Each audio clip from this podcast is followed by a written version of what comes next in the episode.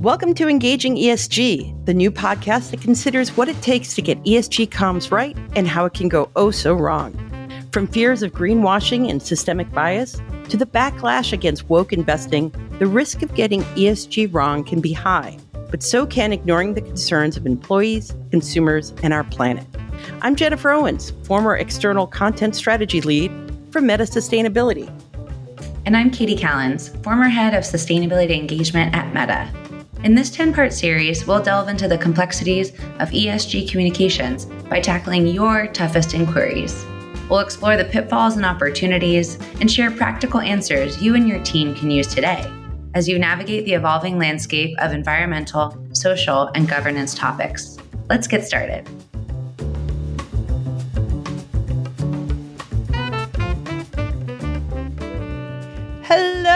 And welcome to episode seven of Engaging ESG. Today, we're focusing on our customers, your customers, all of our customers, you know, the ones who in the end will decide whether your business is actually a successful business. And more and more have a lot to say about how your brand talks or doesn't talk about diversity and sustainability issues. Yes. And a reminder if you're joining us for the first time, please do check out our earlier episodes. We provide a lot of foundational information around the concepts of ESG and some of the things we'll be talking about in detail today. And we'd love if you could give us a star rating and also help us grow by sharing our show with your favorite ESG professional. Oh, yes, please do. So, you know, Kati, today we're going to break down Black Lives Matter, Me Too, Pride Month, Equal Pay Day, Indigenous Peoples Day, all the days. We're going to set them up. We're going to knock them down. So, wow. are you ready okay, for that? So, the theme of this week is calendar.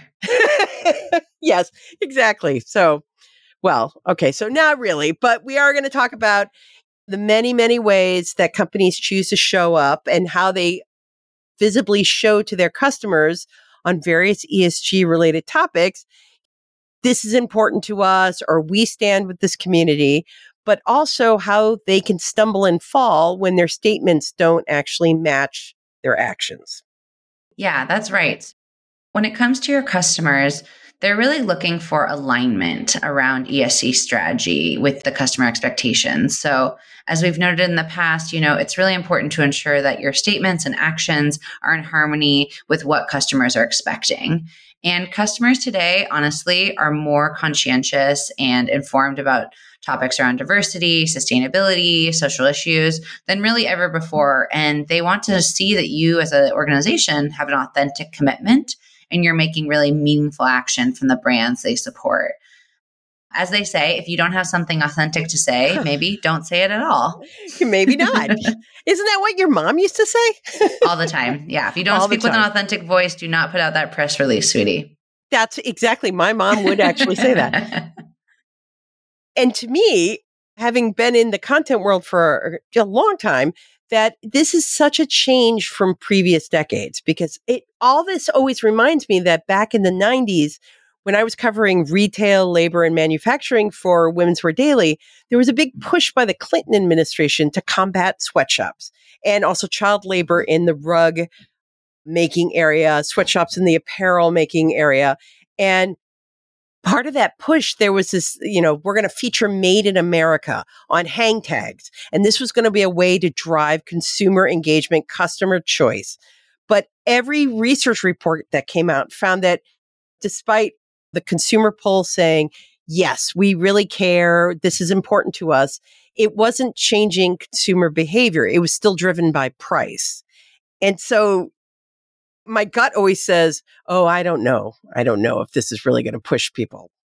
Yeah, no, that's really helpful context because honestly, hearing that, I'm a little bit surprised. I think yeah. My experience working in this field for the past decade has been pretty different. I think that the customers are a lot more aware of these topics and how companies are showing up. And when customers question a company's ESG strategy, it honestly can have really significant implications for brand reputation, loyalty, and ultimately the bottom line. So yeah. I'm excited that today we're talking a little bit more about exploring how companies can navigate these challenges and really build trust with their customers. I think it's super important. It's so important now. Yep. Yeah. And so, so Yeah, can we get started on some scenarios? Exactly. Yeah. So I was thinking what we could do is talk through, you know, as a company, you're making maybe a bold new statement around sustainability or DNI. Mm. And, you know, we always applaud that move. But with everything, when we talk about ESG, you know, engaging ESG here, we're going to ask some things first. And some of these will sound familiar for those of you who have heard other episodes. But first of all, when it comes to this big commitment, have you done your homework to develop your company's core values and goals relating to sustainability? Do they align? This is a new question for us. I hadn't thought of no. This we we say this in every episode. yeah. How are you doing the work to achieve your goals? Mm both of us have spent time inside different companies and kind of depending on company culture sometimes companies are excited to talk about this work early on like right when it's starting and sometimes people want to make sure that you have a lot of data and proof of concept. And so no matter where your kind of comms comfortability is in talking about things where they are in the in the progression of that goal and that work just make sure that you're very clear in the communications about what has been completed what still needs to happen so that there isn't uh, misinformation in that regard. Yeah. Another way to really ensure that there is authenticity and kind of the right amount of forethought going into this is have you brought in a third party to mm. track or audit your work? Can you provide concrete evidence or tangible results? And then another question that I like to always keep in mind is how does this goal or commitment that you are making as an organization compare to your peers? Wow. That can be really valuable for just trying to educate perhaps executives or folks about what the response will be. I know sometimes companies come out with a big announcement and they're expecting a bunch of fanfare. Right. But quite frankly, as far as the industry goes, there may be a little bit of a laggard on this topic. And so yeah you might be doing all the right things. You might have the data, you might have the goal, you might be mission aligned, and you still maybe won't get a lot of coverage. And that could just be where you and your peers are on this kind of maturity scale. Well, because news is about, is new, you know. Right. So if you're talking about a commitment, say net zero, that was really hot. I mean, when when did all those net zero big goals get stated? Was that like two years ago, three years ago? Uh, yeah, I would say like three to five years ago. It was pretty, okay. it was pretty novel because we were moving away from this concept of just like carbon neutrality and just kind of saying like I'm going to focus on my direct operations. The big news with net zero was I'm going to focus on you know my entire value chain, thinking right. about supply chains and things that quite frankly are a lot harder for companies to directly impact and therefore show a higher level of ambition. And so those that like just having one or just moving into your value chain is no longer new to a news reporter. Though right. maybe if you're in an industry that hasn't had uh, big commitments in that area, it is news. You know, it changes for mm-hmm. each scenario. But yeah, I think just you know, know your market. Yeah, prep your your leadership. If you're the laggard in this area, you you know you may get a paragraph somewhere, but well, and one thing to say on that too is if you do an announcement like this and you've done all the right things and you're not getting a lot of attention, and perhaps there's individuals in your organization that are unhappy about that, look at that as an opportunity. If they want to be getting more attention for the work right. that they're doing, maybe that's where you can come in and say, well, you know, there's actually a couple other aspects of our ESG strategy where we could be leaders, where we could where move we the needle. Fresh and yeah. maybe those maybe you've been getting a lot of headwinds for that and then you can use this as kind of a carrot to to broaden those conversations for if that's sure. what they're looking for because this all works in the diversity equity inclusion space as well right and back in the day my team did benchmarking reports. We did these big company assessments and we would be called in and to do a report back and it would be the company versus the whole or through their their particular peer group or they'd pick certain aspects of the the research we had to compare themselves to. You all know how benchmarking works. But that's what they wanted to know. How do we compare to?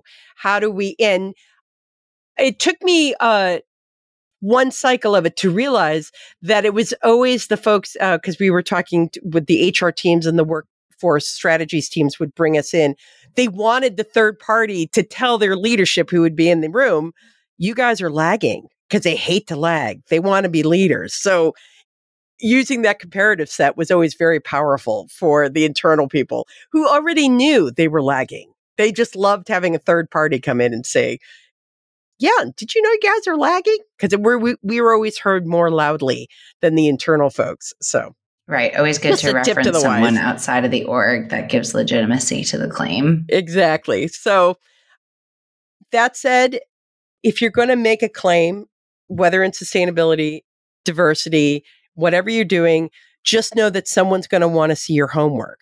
And there are tools out there called social media that it's going to make it very easy if you're making a claim that's too far from the homework you can show that's you've gone way far out on the branch from the trunk of the data you can share you're going to be hanging out there on that branch. And the customers have a lot of easy tools to not only question your claims but also gather others who would like to spread that word Definitely. And so the format of the episode today is going to be a little bit different. We're going to not only talk about the concept, but actually go into some really specific examples of how we've seen this happen with other companies. Consequences. yeah, the specificity is always helpful for me when I'm learning about new concepts. Yep. So the first one I'm going to start us off with today is the Volkswagen emission scandal. Many of you listening might remember that you know, in 2015, Volkswagen faced a really major crisis when it was revealed that they had installed software in its diesel vehicles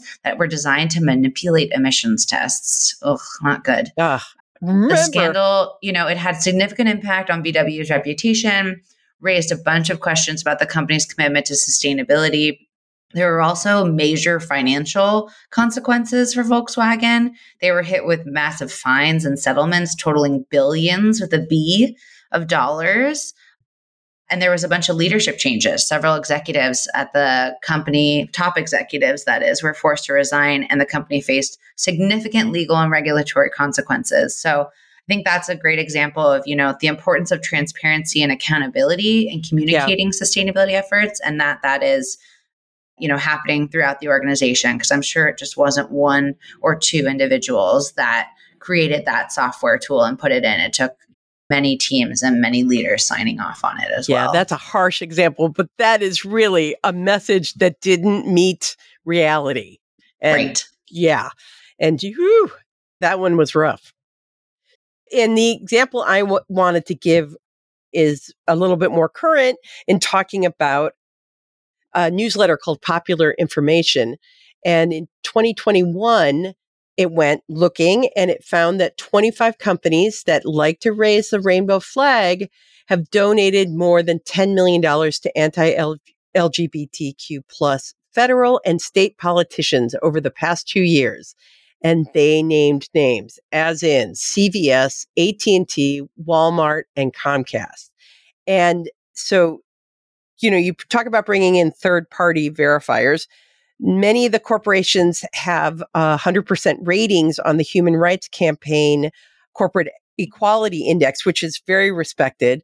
And it, that measures workplace policies and a public commitment to the LGBTQ community, but it doesn't take political donations into account.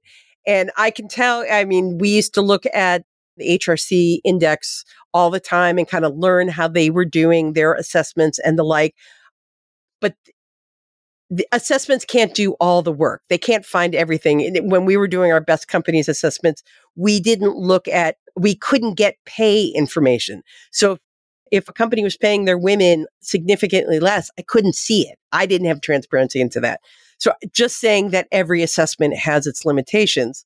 But also, if you are going to fly the rainbow flag, please do not be giving to organizations or politicians who are anti-LGBTQ plus. I mean, that's that's a dissonance there.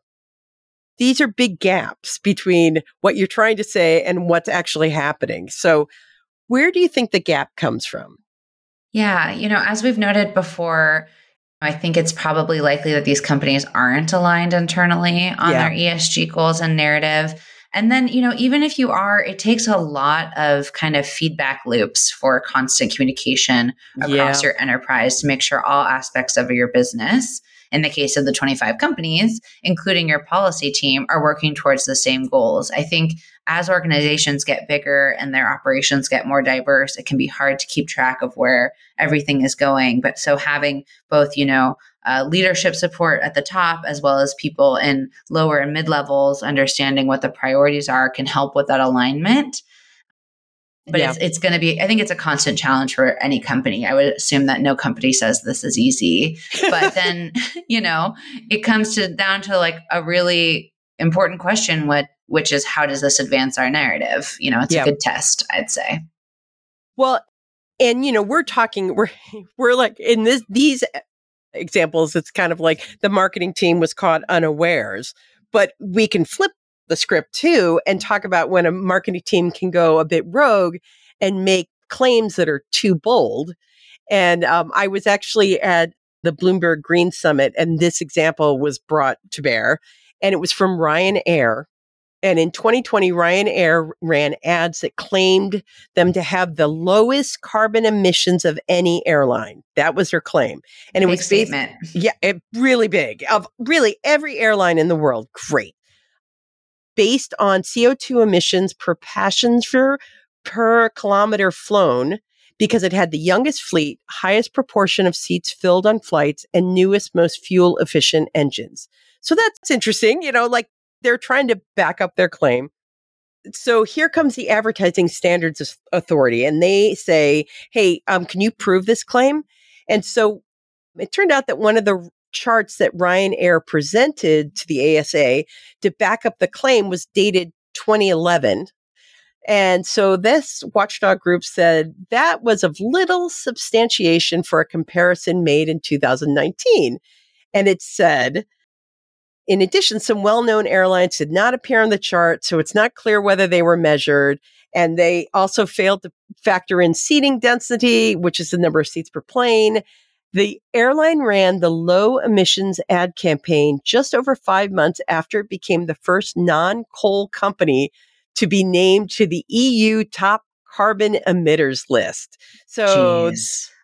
there's a gap for you. So the Advertising Standards Authority banned the ads, ruling they were misleading because the airline had failed to substantiate its environmental claims. So here we go. What happens when customers or the Advertising Standards Authority calls you out? Yeah, I think it can be a really tough moment for companies. and, you know, in this particular example, there's a lot of soul searching that probably need to happen on the side of the organization why they could keep promoting this this narrative. But more broadly, if you're faced with this type of situation where it comes out and claims or yeah. narrative is not aligned, it's a really important moment to kind of pause and reflect, but also listen. When we talk about other forms of stakeholder engagement with your employees, investors, policymakers, listening is always going to be key to building an open and honest dialogue.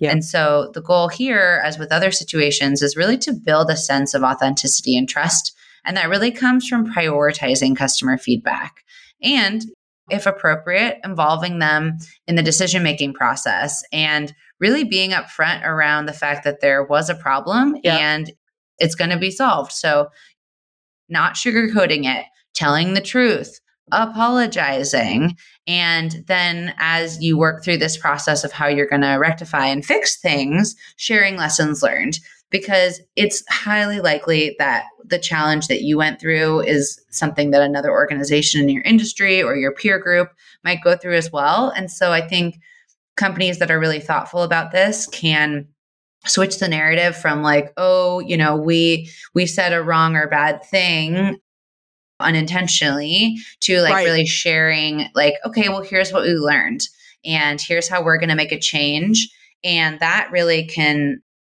add a lot more credibility after your company has gone through these tough times and has had some really tough customer scrutiny and really has the potential to redefine your brand and strengthen your strategy long term if done well. So, uh, just to confirm, you wouldn't suggest shooting environmentalists like the Ryanair CEO Michael O'Leary once did? Oh no, no, I would not. Let's not shoot anyone, okay? We have enough issues with gun violence in this country.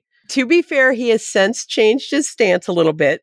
He said, frankly, 20, 30 years ago, we all thought the environmentalists were a bunch of nutters, you know. Clearly, it's moved front and center. It's something that our customers and the people working here at Ryanair want us to focus on. And we tend to be very responsive, which what I love about that is that he's saying who pushed him to, to change the customers and the employees, two right. of the stakeholders groups we've talked about. Exactly. So he's, Moving the know, needle, clearly. He, here we go. He has other thoughts, but I just love the idea that even he, this guy, even he feels the, the pressure of empl- employees and customers to make a change. For sure. As I noted earlier, customers today are really more aware and vocal about their expectations from companies than ever before. And so we all need to take this seriously. These stakeholder groups are watching, they care, they're noting, they're also talking to each other.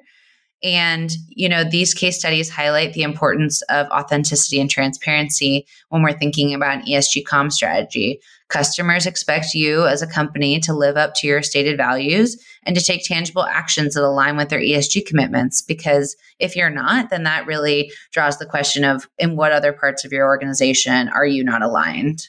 Oh, exactly. I mean, it's just it's not enough for companies to make empty statements or engage in token gestures. And we all see it. And you know, you roll your eyes when you're like, really?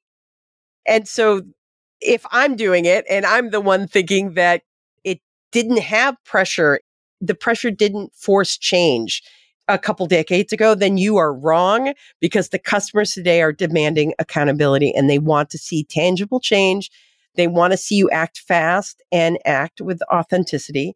And so you need to be proactive in addressing your customer concerns and um, ensuring that it matches with all that work you've done with your ESG messaging up until right now for this episode.